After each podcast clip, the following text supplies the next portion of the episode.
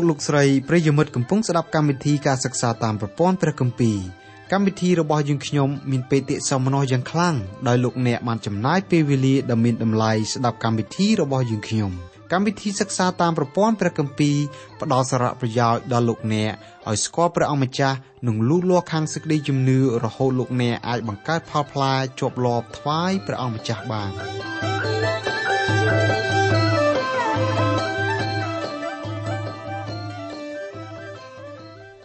បាទអស់លោកលោកស្រី និងបងប្អូនស្ងួនភ្ញៀជាទីស្រឡាញ់ក្នុងព្រះនាមនៃព្រះអម្ចាស់ព្រះយេស៊ូវនៅថ្ងៃនេះសូមលោកអ្នកបងប្អូនបើកទៅកាន់ព្រះគម្ពីរអេម៉ូសជំពូក1ខ3ដល់ខ15បច្ចុប្បន្នព្រះជាម្ចាស់កំពុងគ្រប់គ្រងនគរនីមួយៗក្នុងសកលលោកយើងនេះនគរណាដែលគោរពកោតខ្លាចដល់ទ្រង់ពលរដ្ឋនៃនគរនោះនឹងទទួលបានបទពិសោធន៍នៃវត្តមានរបស់ទ្រង់ ជារៀងរាល់ថ្ងៃសម្រាប់ភូមិស្រុករបស់គេនគរណាដែលគិតតែប្រព្រឹត្តអំពើហិង្សាអ ுக ្រិតកម្មរំកិលខណ្ឌសីមា រំកិលបង្គោលចរិតជិះជាន់ប្រជាពលរដ្ឋឯពលរដ្ឋក៏ជិះជាន់គ្នាឯងនគរនោះពិតជាមិនបានសុខសាន្តទេព្រះជាម្ចាស់ប្រើច្បាប់យុត្តិធម៌របស់ព្រះអង្គជានិច្ចច្បាប់យុត្តិធម៌របស់ទ្រង់មានប្រសិទ្ធភាពខ្ពស់ជាងអ្វីៗទាំងអស់ដែលគ្រប់គ្រងលើសកលលោកនីមួយៗ មនុស្សយើងអាចបញ្ជះផលអាក្រក់ដែលកើតឡើងពីដំណើរនេះបាន យើងអាចធ្វើការនោះដោយបែរមកប្រកាន់ខ្ជាប់តាមព្រះបន្ទូលរបស់ព្រះអង្គព្រះជាម្ចាស់រងចាំជានិច្ចនឹងប្រទានពរដល់ពលរដ្ឋនគរណា ដែលស្វែងរកព្រះភ័ក្ត្ររបស់ព្រះអង្គដើម្បីបញ្ជាក់សេចក្តីក្នុងមេរៀនរបស់យើងសូមលោកអ្នកបងប្អូនផ្ចង់ចិត្តទៅចំពោះព្រះជាម្ចាស់តាមរយៈការបកស្រាយពីកម្មវិធីរបស់យើងនៅថ្ងៃនេះព្រះគម្ពីរអេម៉ូសជំពូក1ខ3ដល់ខ15 នៅពេលនេះយើងពិចារណាអំពីកិច្ចជំនុំជម្រះដល់ប្រទេសសេរីព្រោះប្រើអំពើហិង្សាឥឡូវនេះយើងឈានចូលដល់វគ្គមួយដែលចែងពីបទទំនារបស់ព្រះជាម្ចាស់តាក់ទងនឹងសេចក្តីជំនុំជម្រះដល់នគរនានានៅជុំវិញប្រទេសអ៊ីស្រាអែលហើយរ៉ាអេម៉ូសមានកតិលោកទូលំទូលាយលោកមានគំនិតដោយព្រះជាម្ចាស់ត្បិតទ្រង់យកប្រតិទុកដាក់ចំពោះនគរនានាគ្រប់ជាតិគ្រប់សាសចំណុចនេះសបញ្ជាក់ឲ្យយើងដឹងថាព្រះបន្ទូលសូម្បីនៅក្នុងព្រះគម្ពីរសញ្ញាចាស់ក៏ចែងអំពីសកលភាព នៃព្រះជាម្ចាស់ពីព្រោះទ្រង់មិនមែនគ្រាន់តែជាព្រះរបស់សាសអ៊ីស្រាអែលតែប៉ុណ្ណោះទេព្រះជាម្ចាស់ទ្រង់ជាព្រះរបស់សាសដទៃដែរនៅក្នុងព្រះគម្ពីរសញ្ញាថ្មីសាវកប៉ុលបញ្ជាក់យ៉ាងច្បាស់ថាព្រះជាម្ចាស់ពិតជាព្រះរបស់សាសដទៃមែនព្រះអង្គពិតជាធ្វើការជំនុំជម្រះដល់ជាតិសាសន៍នានាដែលមាននៅលើលោកសន្និវាសរបស់ទ្រង់បច្ចុប្បន្នព្រះអង្គធ្វើការជំនុំជម្រះ បណ្ដាបណ្ដាហើយទន្ទឹមនឹងការដែលព្រះជាម្ចាស់ទ្រង់ធ្វើការជំនុំជម្រះព្រះអង្គក៏ផ្ដល់នៅព្រះគុណដល់មនុស្សគ្រប់ជាតិសាសន៍ព្រះអង្គត្រាស់ហៅអ្នកទាំងនោះឲ្យទទួលជឿដល់ព្រះយេស៊ូវដើម្បីឲ្យពួកគេคลายត្រឡប់ទៅជារាជរបស់ទ្រង់ជនជាតិណាក៏ដោយឲ្យតែព្រមជឿដល់ព្រះអង្គម្ចាស់យេស៊ូវជនជាតិនោះនឹងคลายទៅជារាជរបស់ព្រះជាម្ចាស់ដែលមានព្រះជន្មរស់និងជាព្រះដ៏ខ្ពស់បំផុត។ ព្រះអង្គសម្ដែងព្រះគុណរបស់ទ្រង់ដល់មនុស្សលោកឲ្យគេទទួលជឿព្រះអង្គម្ចាស់យេស៊ូវជាមុនសិនបើនគរណាបដិសេធព្រះអង្គព្រះអង្គបង្ហាញគេថាទ្រង់កំពុងធ្វើការយកប្រតិទុកដាក់យ៉ាងខ្លាំងចំពោះបញ្ហារបស់នគរនោះព្រះអង្គបញ្ជាក់នៅក្នុងព្រះគម្ពីរអេម៉ូសថាព្រះអង្គនឹងធ្វើការជំនុំជម្រះដល់ជាតិសាសន៍លើសកលលោកបើគេមិនព្រមបែរមករកព្រះអង្គម្យ៉ាងទៀតព្រះអង្គក៏បញ្ជាក់ពីដំណើរនេះយូរណាស់មកហើយតើកាន់ព្រះគម្ពីរអេម៉ូសចែងពីសេចក្តីជំនុំជម្រះ ត្រូវធ្លាក់ទៅលើប្រទេសណាខ្លះសេចក្តីជំនុំជម្រះត្រូវធ្លាក់ទៅលើនគរនានាដែលស្ថិតនៅជុំវិញប្រទេសអ៊ីស្រាអែលបន្ទាប់មកទៀតព្រះអង្គមានបន្ទូលពីសេចក្តីជំនុំជម្រះដែលត្រូវធ្លាក់ទៅលើប្រទេសអ៊ីស្រាអែលចំតែម្ដងនគរទី1ដែលព្រះជាម្ចាស់មានបន្ទូលតាមរយៈហោរ៉ាអេម៉ូសថាទ្រង់នឹងធ្វើការជំនុំជម្រះគឺប្រទេសស៊ីរីប្រទេសស៊ីរីមានរាជធានីហៅថាទីក្រុងដាម៉ាស់ ព្រះគម្ពីរអេម៉ូសចំពុក1ខ3ព្រះយេហូវ៉ាទ្រង់មានបន្ទូលដូច្នេះថាដោយព្រោះអំពើរំលងទាំង3របស់ក្រុងដាម៉ាស់អើដោយព្រោះ4ផងនោះអញនឹងមិនព្រមលើកទោសគេចោលឡើយពីព្រោះគេបានបញ្ជាន់ស្រុកកាឡាតដោយគ្រឿងបញ្ជាន់ធ្វើពីដែកនៅក្នុងឃ្លាដែលថាព្រះយេហូវ៉ាទ្រង់មានបន្ទូលដូច្នេះថាដោយព្រោះអំពើរំលងទាំង3របស់ក្រុងដាម៉ាស់អើដោយព្រោះ4ផង ហេតុអីបានជាហោរ៉ាអេម៉ូសពោលថាមានអំពើរំលង3ហើយមាន4ផងចំណុចនេះហោរ៉ាអេម៉ូសចង់បញ្ជាក់ថាអំពើរំលងរបស់ប្រទេសសេរីមានច្រើនឥតកណនាលោកចង់ពោលថាមិនមែន3មិនមែន4មិនមែន5មិនមែន6ទេគឺចំនួនអំពើរំលងទាំងបានមកនោះរាប់មិនអស់តែម្ដងម្យ៉ាងទៀតពាក្យនេះអាចមានន័យថាអំពើបាបរបស់អ្នកស្រុកស៊ីរីប្រៀបឧបមាដូចជាពែងមួយដែលមានទឹកពេញយ៉ាងហូរហៀអំពើបាបរបស់សាសនេះ មានច្រើនយ៉ាងចូលជន់ពេញហៀលិចច្រាំងទន្លេហេតុអីបានជាព្រះជាម្ចាស់ធ្វើការជំនុំជម្រះដល់ប្រទេសស៊ីរីព្រះបន្ទូលបានចែងថាពីព្រោះគេបានបញ្ជាន់ស្រុកកាឡាតដោយគ្រឿងបញ្ជាន់ធ្វើពីដែកអ្នកដឹកនាំប្រទេសសេរីបានបង្កវិនាសកម្មយ៉ាងខ្លាំងដល់ពលរដ្ឋរបស់ខ្លួនដូចជាដល់ប្រទេសជិតខាងដែរសាសេរីមានគ្រឿងបញ្ជាន់ស្រូវធ្វើអំពីដែកមានធ្មេញតូចតូចគេប្រើសត្វពាហនៈដើម្បីអូសគ្រឿងយន្តនោះ នៅពេលដែលគេច្រូតស្រូវបោកបែនបញ្ជាន់ស្រូវគេប្រើសត្វពាហនៈដើម្បីអូសទាញគ្រឿងយន្តនោះពេលគេច្រូតស្រូវបោកបែនស្រូវផ្ទុយពីគំនិតដើមសាសេរីបែរជាប្រើសម្ភារៈកសិកម្មដើម្បីធ្វើទុកទោសដល់ប្រជាពលរដ្ឋនិងដល់អ្នកស្រុកនៅប្រទេសជិតខាងពេលគេចាប់ធ្វើជាឆ្លើយសង្គ្រាមទៅវិញគឺគេសម្លាប់មនុស្សអត្រាប្រណីរួចហើយគេយករូបកាយរបស់មនុស្សទៅកាន់កំទេចនិងគ្រឿងបញ្ជាន់ស្រូវធ្វើពីដែក អំពើសម្លាប់មនុស្សយ៉ាងសាហាវរង្គាលយងខ្នងនេះហើយដែលព្រះជាម្ចាស់ធ្វើការជំនុំជម្រះដល់អ្នកដឹកនាំនគរសេរីដំណើរនេះមានរៀបរាប់នៅក្នុងកាន់ព្រះគម្ពីរពងសាវតារក្សត្រខ្សែទី2ជំពូក10ខ32និងខ33ថានៅគ្រានោះព្រះយេហូវ៉ាទ្រង់ចាប់តាំងកាត់ដែនស្រុកចេញពីនគរអ៊ីស្រាអែលគឺហាសែលទ្រង់មកវាយសាសអ៊ីស្រាអែលនៅអស់ទាំងព្រំដែនស្រុករបស់គេចាប់តាំងពីទន្លេយ៉ាដានទៅខាងកើត គឺស្រុកកាឡាទាំងអស់ជាស្រុករបស់ពួកកាត់ពួករ៉ូបេននិងពួកម៉ាណាសេចាប់តាំងពីក្រុងអារ៉ូអឺដែលនៅមាត់ស្ទឹងអឺណូនជាស្រុកកាឡាត និងស្រុកបាសានទាំងមូលប្រទេសសេរីបានលើកទ័ពចូលមកវាយប្រហារកុលសម្ព័ន្ធមួយរួចហើយបំផ្លាញកុលសម្ព័ន្ធនោះមិនឲ្យមានមនុស្សណាម្នាក់សល់ឡើយ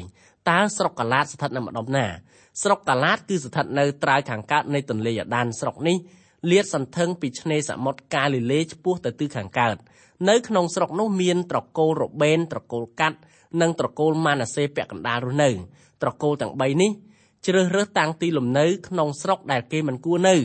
ប្រទេសសេរីស្ថិតនៅខាងជើងស្រុកកាឡាតគឺនៅចន្លោះព្រំដែនប្រទេសសេរី និងប្រទេសអ៊ីស្រាអែលត្រើយខាងកើតទន្លេយ៉ាដានអត់មានអីការពារទេដូច្នេះសាសសេរីដែលមានអំណាចយោធាខ្លាំងជាងក៏លើកទ័ពពីទិសខាងជើង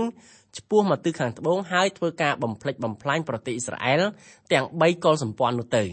ទំនាស់រវាងប្រទេសសេរីនិងប្រទេសអ៊ីស្រាអែលនៅខាងកើតទន្លេយ៉ូដានមានមកទល់សប្តាហ៍ថ្ងៃក្នុងម៉ោងនេះប្រទេសសេរីនិងប្រទេសអ៊ីស្រាអែលចេះតែមានការតានតឹងដាក់គ្នានៅម្ដុំ Golan Hoi នៅឡើយកាលសម័យដើមម្ដុំនោះគឺស្ថិតនៅក្នុងស្រុកកាឡាតនេះឯងពេលដែលប្រទេសសេរីលើកទ័ពចូលមកឈ្លានពានប្រទេសអ៊ីស្រាអែលមួយផ្នែកតូចដែលស្ថិតនៅខាងកើតទន្លេយ៉ាដាន គេបាននាំយកមកជាមួយនៅគ្រឿងបញ្ជាន់ស្រូវធ្វើពីដែកដើម្បីចាប់ប្រជាពលរដ្ឋអ៊ីស្រាអែលសម្រាប់ចោលដោយសារតែអំពើយងខ្នងបែបនោះហើយ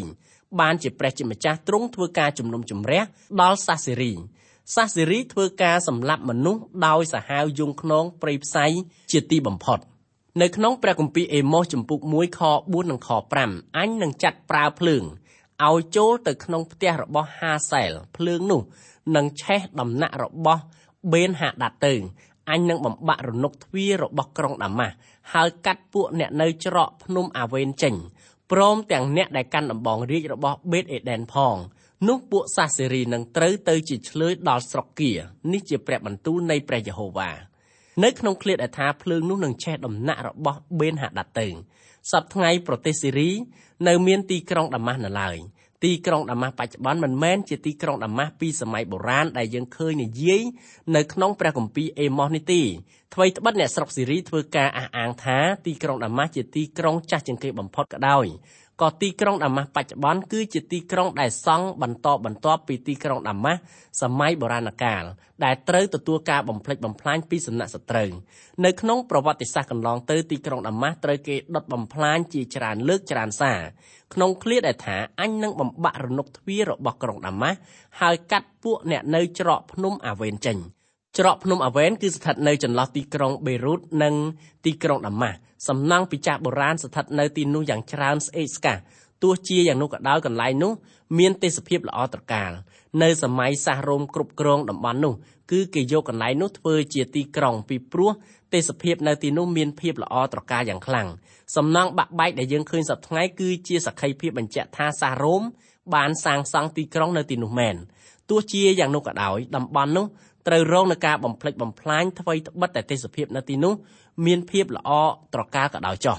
នៅក្នុងឃ្លាដែលថាព្រមទាំងអ្នកដែលកាន់ដំបងរាជរបស់បេតអេដែនផងនេះពួកសាសេរីនឹងត្រូវទៅជាឆ្លើយដល់ស្រុកគៀស្រុកគៀគឺជាខេត្តមួយរបស់ប្រទេសអាសឺ ស្ដេចអាសឺបានលើកទ័ពចូលមករាតត្បាតប្រទេសសេរីរួចហើយចាប់ពួកអ្នកស្រុកធ្វើជាឆ្លើយសង្គ្រាមសត្រូវនាំអ្នកទាំងនោះទៅឲ្យរស់នៅឯខេត្តគៀដើម្បីឲ្យលោកអ្នកបានយល់ច្បាស់ពីដំណើរនេះលោកអ្នកអាចពិនិត្យមើលផែនទីទើបលោកអ្នក ងាយយល់ពីសេចក្តីដែលមានចែងនៅក្នុងវគ្គនេះម្យ៉ាងទៀតកាលណាយើងនិយាយអំពីស្រុកភូមិណាមួយនៅក្នុងព្រះគម្ពីរយើងមិនមែននិយាយអំពីស្រុកស្រមើស្រមៃឬស្រុកភូមិគ្មានទីកន្លែងពិតប្រាកដនៅលើផែនដីនេះទេព្រះបន្ទូលរបស់ព្រះជាម្ចាស់ចែងពីទីកន្លែងដែលមានពិតប្រាកដនៅលើផែនទីសកលលោកលើពីនោះទៅទៀតព្រះបន្ទូលរបស់ព្រះជាម្ចាស់ចែងពីស្ថានសួគ៌ដែលពិតជាមានដោយព្រះបន្ទូលសម្ដែងមកមែន នៅពេលនេះយើងពិចារណាអំពីកិច្ចជំនុំជម្រះដល់ប្រទេសភេលីស្ទីនព្រោះចាប់មនុស្សលក់ព្រះគម្ពីរអេម៉ូសចំពុក1ខ6និងខ8ព្រះយេហូវ៉ាទ្រង់មានបន្ទូលដូច្នេះថាដោយព្រោះអំពើរំលងទាំង3របស់ក្រុងកាសាអើដោយព្រោះ4ផងនោះអញនឹងមិនព្រមលើកទោសគេចោលឡើយពីព្រោះគេបានគៀយកពួកឆ្លើយទាំងអស់ដើម្បីប្រគល់ដល់សាសអេដំព្រះគម្ពីរអេម៉ូសចំពុក1ខ6ដល់ខ8 ព្រះយេហូវ៉ាទ្រង់មានបន្ទូលដូច្នេះថាដោយព្រោះអំពើរំលងទាំង3របស់ក្រុងកាសាអើដោយព្រោះ4ផងនោះអញនឹងមិនព្រមលើកទោសគេចោលឡើយពីព្រោះគេបានគៀយកពួកឆ្លើយទាំងអស់ដើម្បីប្រគល់ដល់សាអេដំអញនឹងចាត់ប្រើភ្លើងឲ្យទៅលើកំផែងនៃក្រុងកាសាភ្លើងនោះនឹងឆេះដំណាក់របស់គេអស់ទៅអញនឹងកាត់ពួកអ្នកនៅក្រុងអាស្ដូតចេញព្រមទាំងអ្នកដែលកាន់ដំបងរាជនៃក្រុងអាស្កាឡូនផង អញក៏នឹងបែរដៃទៅទាស់នឹងក្រុងអេក្រុនដែរនោះសំណល់នៃពួកភេលីស្ទីននឹងត្រូវវិនាសបង់នេះជាព្រះបន្ទូលនៃព្រះអម្ចាស់យេហូវ៉ានៅក្នុងឃ្លាដែលថាដែលព្រោះអំពើរំលងទាំង3របស់ក្រុងកាសាអើ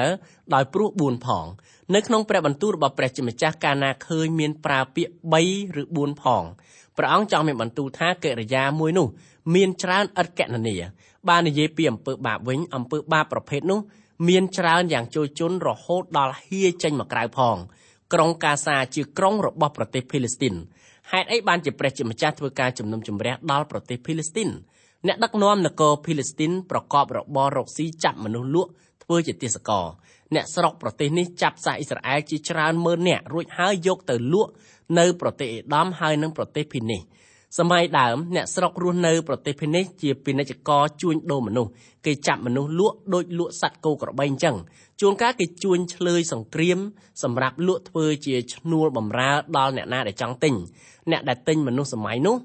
គឺប្រទេសដែលស្ថិតនៅជុំវិញសមុទ្រមេឌីទែរ៉ាណេដោយសារតែហេតុនោះហើយបានជាព្រះជាម្ចាស់ទ្រង់ធ្វើការជំនុំជម្រះដល់ប្រទេសភីលីស្ទីនបច្ចុប្បន្ននៅក្នុងក្រុងកាសាជាក្រុងដែលសាសអារ៉ាប់ហើយនិងអ៊ីស្រាអែលកំពុងតែដណ្ដើមគ្នាគ្រប់គ្រង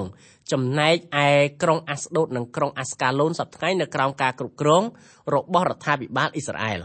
នៅទីក្រុងអាស្ដូតមានរោងចក្រចម្រាញ់ប្រេងកាតមួយយ៉ាងធំនៅមជ្ឈមបូព៌ាមិនតែប៉ុណ្ណោះទីក្រុងនេះ ជាកំពង់ផែមួយដ៏ធំផងដែរកំពង់ផែនេះធំជាងកំពង់ផែហៃហ្វាទៅទៀតទីក្រុងអាស្កាឡូនស្ថិតនៅចំពីទិសខាងត្បូងនៃទីក្រុងអាស្ដូតនៅទីក្រុងអាស្ដូតនោះហើយដែលមានព្រះវិហារព្រះដាកុនស្ថិតនៅ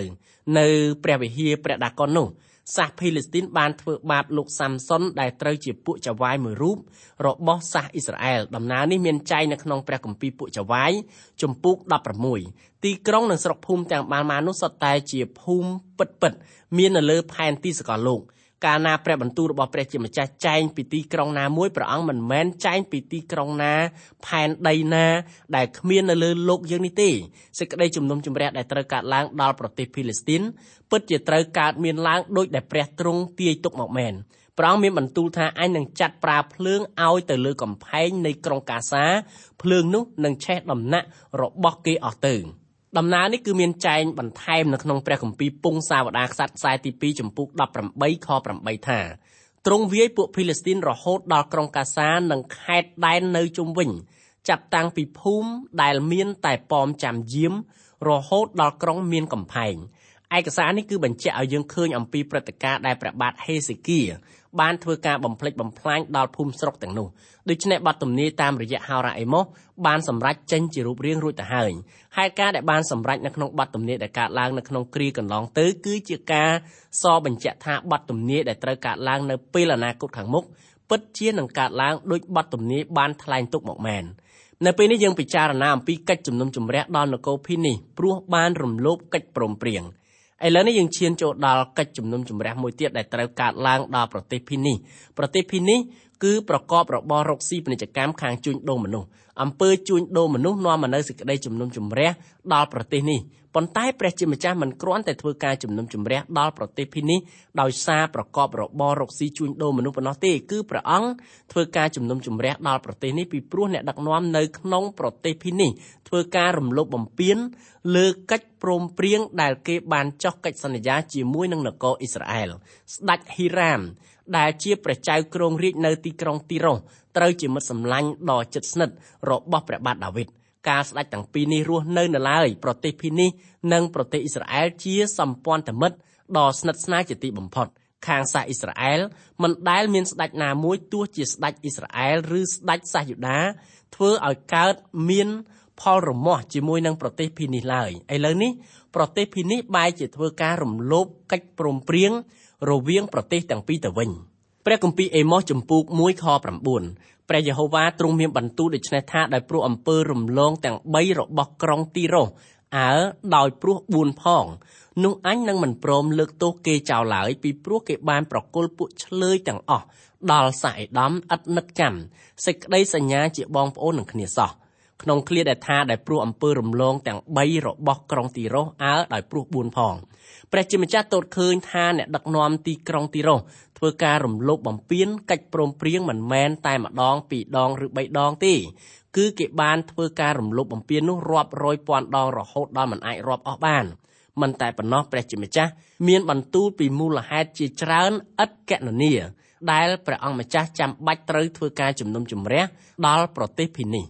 នៅក្នុងឃ្លាដែលថានោះអញនឹងមិនព្រមលើកទោសគេចោលឡើយពីព្រោះគេបានប្រគល់ពួកឆ្លើយទាំងអស់ដល់សាសអេដំឥតនឹកចាំសេចក្តីសញ្ញាជាបងប្អូននឹងគ្នាសោះព្រះបាទដាវីតនិងព្រះបាទហ៊ីរ៉ាមបានចុះកិច្ចព្រមព្រៀងជាមួយគ្នាសន្យាថាអ៊ីស្រាអែលនិងភីនេះជាបងប្អូននឹងគ្នាលុះអត់ពីខ្សត្រទាំងពីរព្រះអង្គនេះទៅស្ដេចភីនេះបានរំលោភ កិច្ចព្រមព្រៀងរួចហើយចាប់សាសអ៊ីស្រាអែលដែលត្រូវជាបងប្អូនរបស់ខ្លួនក្នុងកិច្ចសន្យាលក់ទៅឲ្យសាសអេដំធ្វើជាខ្ញុំកំដរដាច់ថ្លៃទៅវិញដោយសារតែហេតុនឹងហើយបានជាព្រះជាម្ចាស់ធ្វើការជំនុំជម្រះដល់ទីក្រុងទីរ៉ូសតើអ្នកណាជាអ្នកចូលមកធ្វើការបំផ្លិចបំផ្លាញដល់ទីក្រុងទីរ៉ូសព្រះគម្ពីរអេម៉ូសជំពូក1ខ10អញនឹងចាត់ប្រើភ្លើងឲ្យទៅលើកំផែងនៃក្រុងទីរ៉ូសភ្លើងនោះនឹងឆេះដំណាក់របស់គេអស់ទៅ កិច្ចជំនុំជម្រះរបស់ព្រះជាម្ចាស់ដែលត្រូវកាត់ឡើងដល់ទីក្រុងទីរ៉ូសគឺដំបូងបង្អស់កងទ័ពប្រទេសអាសឺបានចូលមកធ្វើការច្បាំងទាស់នឹងទីក្រុងនេះសាសអាសឺមិនអាចច្បាំងយកឈ្នះទីក្រុងទីរ៉ូបានទេក្រោយមកទៀតស្ដេចនេប៊ូខនេសាបានធ្វើឲ្យរំលំទីក្រុងទីរ៉ូសទីក្រុងនេះត្រូវរងនឹងការបំផ្លិចបំផ្លាញយ៉ាងដំណំក្រោយមកពួកអ្នកស្រុកនៅទីក្រុងទីរ៉ូសបានសាងសង់ទីក្រុងទីរ៉ូសឡើងវិញតែមិនសង់នៅកន្លែងដដែលនោះទេ គេបានសាងសង់ទីក្រុងទីរ៉ូសថ្មីមួយទៀតនៅលើកោះមួយក្នុងមហាសមុទ្រមេឌីទែរ៉ាណេប្រមាណជា250ឆ្នាំក្រោយមកទៀតមហារាជអាឡិចសាន់ដឺបានលើកទ័ពចូលមកធ្វើការបំផ្លិចបំផ្លាញដល់ទីក្រុងទីរ៉ូសលុះដល់ពេលលើកទ័ពចូលមកដល់ទីក្រុងទីរ៉ូសស្ដេចអាឡិចសាន់ដឺបានក្រឡេកមើល ឃើញទីក្រុងមួយដ៏ឆើតឆាយបង្អួតសម្រស់ចេញពីក្នុងមហាសកលមក នៅពេលនោះស្ដេចអាឡិចសាន់ដឺមានកងទ័ពរាប់សែននាក់ព្រមទាំងឆ្លើយសង្គ្រាមរាប់លាននាក់ដែលស្ថិតនៅក្រោមបញ្ជារបស់ទ្រង់ស្ដេចអង្គនេះបានបង្គាប់ឲ្យគេរំលាយទីក្រុងទីរ៉ូចាស់រួចហើយយកថ្មទីក្រុងធ្វើជាផ្លូវចាក់កាត់សមុទ្រដើម្បីឆ្លងទៅឯទីក្រុងទីរ៉ូថ្មី លុះបានសាងសង់ផ្លូវនោះរួចហើយកងទ័ពរបស់មហារាជអាឡិចសាន់ដឺបានចូលទៅធ្វើការបំផ្លិចបំផ្លាញទីក្រុងទីរ៉ូថ្មីនោះអស់ទៅព្រឹត្តិការណ៍នោះគឺជាកិច្ចសម្រេចបទទំនាយរបស់ហោរ៉ាអេសេគៀលដែលបានទាយថាទីក្រុងទីរ៉ូចាស់នឹងត្រូវរលំរលើងដល់បាតថ្មដំណើរនេះមានបរិយាយក្នុងព្រះគម្ពីរអេសេគៀលចំពុក26មហារាជអាឡិចសាន់ដឺបានធ្វើឲ្យទីក្រុងទីរ៉ូទាំងថ្មីទាំងចាស់លែងមាននៅលើសកលលោកយើងនេះតទៅទៀត ដូច្នេះបទទំនាយតាមរយៈហោរ៉ាអេម៉ូសតាក់ទងនឹងទីក្រុងទីរ៉ូសបានសម្រេចចេញជារូបរាងឡើងជាស្ថាពររួចហើយពេលនេះយើងពិចារណាអំពីកិច្ចជំនុំជម្រះដល់អ្នកស្រុកអេដំព្រោះវិញ្ញាណសងសឹកសាសអេដំបានធ្វើទុកបុកម្នេញដល់សាសអ៊ីស្រាអែលដោយប្រើការសងសឹកចំពោះសាសនេះហេតុអីបានជាសាសអេដំចូលចិត្តសងសឹកដល់សាសអ៊ីស្រាអែលម្លេះការសងសឹកកើតឡើងមកពីភ្លើងនៃការច្រណែន សាសអេដំច្រណែននឹងប្អូនរបស់លោកអេដំត្រូវជាកូនរបស់លោកអេសាវអេសាវត្រូវជាកូនរបស់លោកអ៊ីសាលោកយ៉ាកុបត្រូវជាប្អូនរបស់លោកអេសាវសាសអ៊ីស្រាអែលគឺយ៉ាកុបលោកទាំងពីរត្រូវជាកូនភ្លោះរបស់លោកតាអ៊ីសាព្រះគម្ពីរអេម៉ូសចំពុក1ខ11និងខ12ព្រះយេហូវ៉ាទ្រង់មានបន្ទូលដូច្នេះថាដោយព្រោះអំពើរំលងទាំង3របស់សាអេដំអើដោយព្រោះ4ផងនោះអញនឹងមិនព្រមលើកទោសគេចោលឡើយពីព្រោះគេបាន កាន់ដាវដេញតាមបងប្អូនខ្លួនព្រមទាំងសង្កត់រំលត់សេចក្តីមេត្តាប្រណីរបស់ខ្លួនផងឯសេចក្តីកំហឹងរបស់គេបានចេះតែហែកហួរជានិច្ចក៏រក្សាសេចក្តីក្រោតទុកនៅជាដរាបអញនឹងចាត់ប្រើភ្លើងឲ្យទៅលើក្រុងថេម៉ានភ្លើងនោះនឹងឆេះដំណាក់របស់ក្រុងបោះស្រាអស់ទៅប្រទេសអេដាមមានរាជធានីរបស់ខ្លួនហៅថាទីក្រុងបោះស្រាឬបុរីសិលាទីក្រុងនេះគឺស្ថិតនៅក្នុងខេត្តមួយឈ្មោះថាថេម៉ាន ទីក្រុងបូរីសេឡានិងក្រុងថេម៉ានត្រូវទទួលនឹងការបំផ្លិចបំផ្លាញរៀបដល់ដីរីឯផ្ទៃវាំងដែលសង់នៅទីក្រុងបូស្រាក៏ត្រូវទទួលការបំផ្លិចបំផ្លាញអស់រលីងដែរដូច្នេះប័ណ្ណទំនាយដែលហោរ៉ាអេម៉ូសបានថ្លែងមកគឺបានសម្រេចចេញជារូបរាងរួចហើយព្រះជាម្ចាស់ធ្វើការជំនុំជម្រះដល់សាសអេដំពីព្រោះគេប្រកាន់យកភ្លើងកំហឹងសងសឹកចំពោះបងប្អូនឯងដែលជាសាសអ៊ីស្រាអែល ជាបន្តយើងពិចារណាអំពីកិច្ចជំនុំជម្រះដល់ប្រទេសអាម៉ូនព្រោះអំពើឧក្រិដ្ឋកម្មប្រទេសអាម៉ូនត្រូវជាកូនចៅរបស់លោកអាម៉ូននៅក្នុងផែនទីយើងឃើញកិច្ចជំនុំជម្រះនេះកំពុងរៀលដាលទៅដល់តំបន់កណ្ដាលនៃឧបទ្វីបមជ្ឈិមបូព៌ាហើយសេចក្តីជំនុំជម្រះចាប់ផ្ដើមពីប្រទេសសេរីហើយធ្លាក់មកប្រទេសភីនីសធ្លាក់មកដល់ប្រទេសភីលីស្ទីនធ្លាក់មកដល់ប្រទេសអេដាម ហើយធ្វើដំណើរឆ្ពោះទៅទិសខាងត្បូងដល់ប្រទេសអាម៉ូនហេតុអីបានជាព្រះជាម្ចាស់ធ្វើការជំនុំជម្រះដល់ប្រទេសអាម៉ូនពីព្រោះអ្នកស្រុកនៅក្នុងប្រទេសនេះចូលចិត្តប្រព្រឹត្តអំពើឧក្រិដ្ឋដោយប្រើអំពើហិង្សាព្រះគម្ពីរអេម៉ូសចំពុក1ខ13ព្រះយេហូវ៉ាទ្រង់មានបន្ទូលដូច្នេះថាដោយព្រោះអំពើរំលងទាំង3របស់ពួកកូនចៅអាម៉ូនអើដោយព្រោះ4ផងនោះអញនឹងមិនព្រមលើកទោសគេចោលឡើយពីព្រោះគេបានវះពោះរបស់ ពួកស្រីស្រី ដែលមានទម្ងន់នៅស្រុកកាឡាតដើម្បីឲ្យបានវាតព្រំស្រុករបស់ខ្លួនឲ្យធំឡើងប្រទេសអាម៉ូនស្ថិតនៅត្រើយខាងកើតនៃទន្លេយ៉ាដាននៅពេលដែលប្រទេសសេរីលើកទ័ពមកវាយប្រហារប្រទេសអ៊ីស្រាអែលដែលស្ថិតនៅម្ដុំនោះដែលសាសអាម៉ូនបានចូលរួមជាបកសម្ព័ន្ធជួយវាយសាសអ៊ីស្រាអែលសាសអាម៉ូនឆ្លៀតឱកាសនេះដើម្បីពង្រីកព្រំដែននៃប្រទេសរបស់ខ្លួនព្រះគម្ពីរអេម៉ូសជំពូក1ខ14និងខ15 អញនឹងបង្កាត់ភ្លើងនៅលើកំផែងនៃក្រុងរ៉ាបាតភ្លើងនោះនឹងឆេះដំណាក់របស់គេអស់ទៅដោយសូរស្រែកហូរក្នុងថ្ងៃសង្គ្រាម និងដោយព្យុះសង្គ្រាក្នុងថ្ងៃដែលមានខ្យល់កំបុតត្បូងនោះស្ដេចរបស់គេនឹងត្រូវចាប់ទៅជាឆ្លើយព្រមទាំងពួកចៅហ្វាយរបស់គេផង នេះជាព្រះបន្ទូលនៃព្រះយេហូវ៉ា នៅក្នុងឃ្លាដែលថាអញនឹងបង្កាត់ភ្លើងនៅលើកំផែងនៃក្រុងរ៉ាបាតភ្លើងនោះនឹងឆេះដំណាក់របស់គេអស់ទៅខខាងលើគឺចែងពីសេចក្តីជំនុំជម្រះដែលត្រូវកើតឡើងដល់ប្រទេសអាម៉ូនរ៉ាបាតគឺជារាជធានីរបស់ប្រទេសអាម៉ូនក្រោយមកគេហៅទីក្រុងនេះថាទីក្រុងភីឡាដែលភៀសាសក្រិចបានដាក់ឈ្មោះថ្មីនេះឲ្យគេដាក់ឈ្មោះថ្មីពីព្រោះតែស្ដេចតូលេមីភីឡាដែលភុសជាព្រះចៅក្រុងអេស៊ីបបានដណ្ដើមយកទីក្រុងនោះសប្តាហ៍ថ្ងៃទីក្រុងនោះហៅថាទីក្រុង អាម៉ាន ទីក្រុងនេះជារាជធានីរបស់ប្រទេសយ៉ូដានសប្តាហ៍ថ្ងៃយើងអាចរកឃើញពីមានចាស់ចាស់ដែលសេះសល់បញ្ជាក់ពីអរិយធម៌របស់មនុស្សពីសម័យបុរាណរស់នៅទីនោះវប្បធម៌ប្រពៃណីអរិយធម៌របស់អ្នកស្រុកនោះត្រូវគេធ្វើការបំផ្លិចបំផ្លាញចោលអស់ទៅហើយប្រទេសយ៉ូដានសប្តាហ៍ថ្ងៃគឺសង់នៅលើទីក្រុងបាក់បែកនានាដែលពីដើមហៅថាប្រទេសអាម៉ូននេះឯងបើលោកអ្នកចង់ជ្រាបច្បាស់អំពីដំណើរនេះសូមពិចារណាអត្ថបទ ដកស្រង់ចេញពីព្រះគម្ពីរពងសាវតាខ្សត្រខ្សែទី2ចំពុក8ដោយឡែកនៅក្នុងអត្ថបទចម្ពោះ8ខ12និងខ13បានកត់ទុកថានោះហាសែលសួរលោកថាហេតុអីបានជាលោកម្ចាស់យំដូច្នេះលោកឆ្លើយថាពីព្រោះខ្ញុំដឹងពីការអាក្រក់ទាំងប៉ុន្មានដែលអ្នកនឹងធ្វើដល់ពួកកូនចៅអ៊ីស្រាអែលគឺទីមមមួនរបស់គេនោះអ្នកនឹងដុតចោលពួកកំឡោះកំឡោះរបស់គេអ្នកនឹងសម្លាប់ដោយដាវអស់ទាំងកូនតូចតូចរបស់គេអ្នកនឹងបោកសម្លាប់ចោល ហើយពួកស្រីស្រីមានទម្ងន់នោះអ្នកនឹងវះពោះគេនោះហាសែលឆ្លើយតបថាខ្ញុំប្រមាថដែលទុកដូចជាឆ្កែតើជាអ្វីដែលនឹងធ្វើការយ៉ាងធំនេះបាន តែអេលីសេឆ្លើយថាព្រះយេហូវ៉ាទ្រង់បានសម្ដែងឲ្យខ្ញុំដឹងថា អ្នកនឹងបានធ្វើជាស្ដេចលើស្រុកស៊ីរីយើងមិនដឹងថាស្ដេចហាសែលបានប្រព្រឹត្តដូចជាសត្វឆ្កែបានប្រព្រឹត្តមែន ឬក៏យ៉ាងណានោះទេប៉ុន្តែព្រះគម្ពីរជាព្រះបន្ទូលរបស់ព្រះជាម្ចាស់បានចែងពីកិរិយារបស់ស្ដេចអង្គនោះនៅក្នុងឯកសារនេះយើងឃើញអាញាធររបស់ប្រទេសអាម៉ូន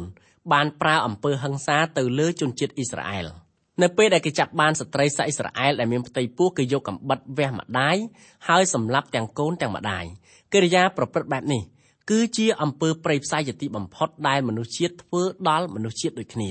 ដូច្នេះហើយទើបព្រះជាម្ចាស់ធ្វើការជំនុំជម្រះដល់សាអាម៉ូនដែលគេបានប្រព្រឹត្តអំពើយងខ្នងចំពោះមនុស្សជាតិដូចគ្នាពេលនេះយើងសូមស្លេះការសិក្សាកាន់ព្រះគម្ពីរអេម៉ូសត្រឹមតែប៉ុណ្ណេះសិនទម្រាំជួបគ្នាសាជាថ្មីម្ដងទៀតសូមព្រះជាម្ចាស់ប្រទានពរដ៏ធំអដំដល់អស់លោកអ្នកបងប្អូនគ្រប់គ្រប់គ្នា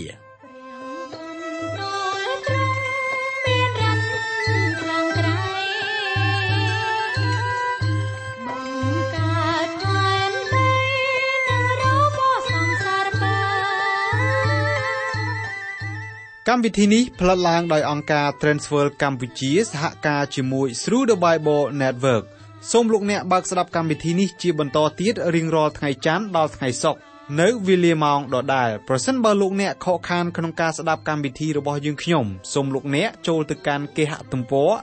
www.ttb.twr.org ខ្មែរ ប្រសិនបើលោកអ្នកចង់រួមចំណែកផ្គត់ផ្គង់កម្មវិធីយើងខ្ញុំសូមតាក់ទងយើងខ្ញុំតាមរយៈប្រអប់សម្បត្តិលេខ1143ភ្នំពេញកម្ពុជាលោកអ្នកអាចផ្ញើសារឬទូរស័ព្ទមកកាន់លេខ012 75 86និង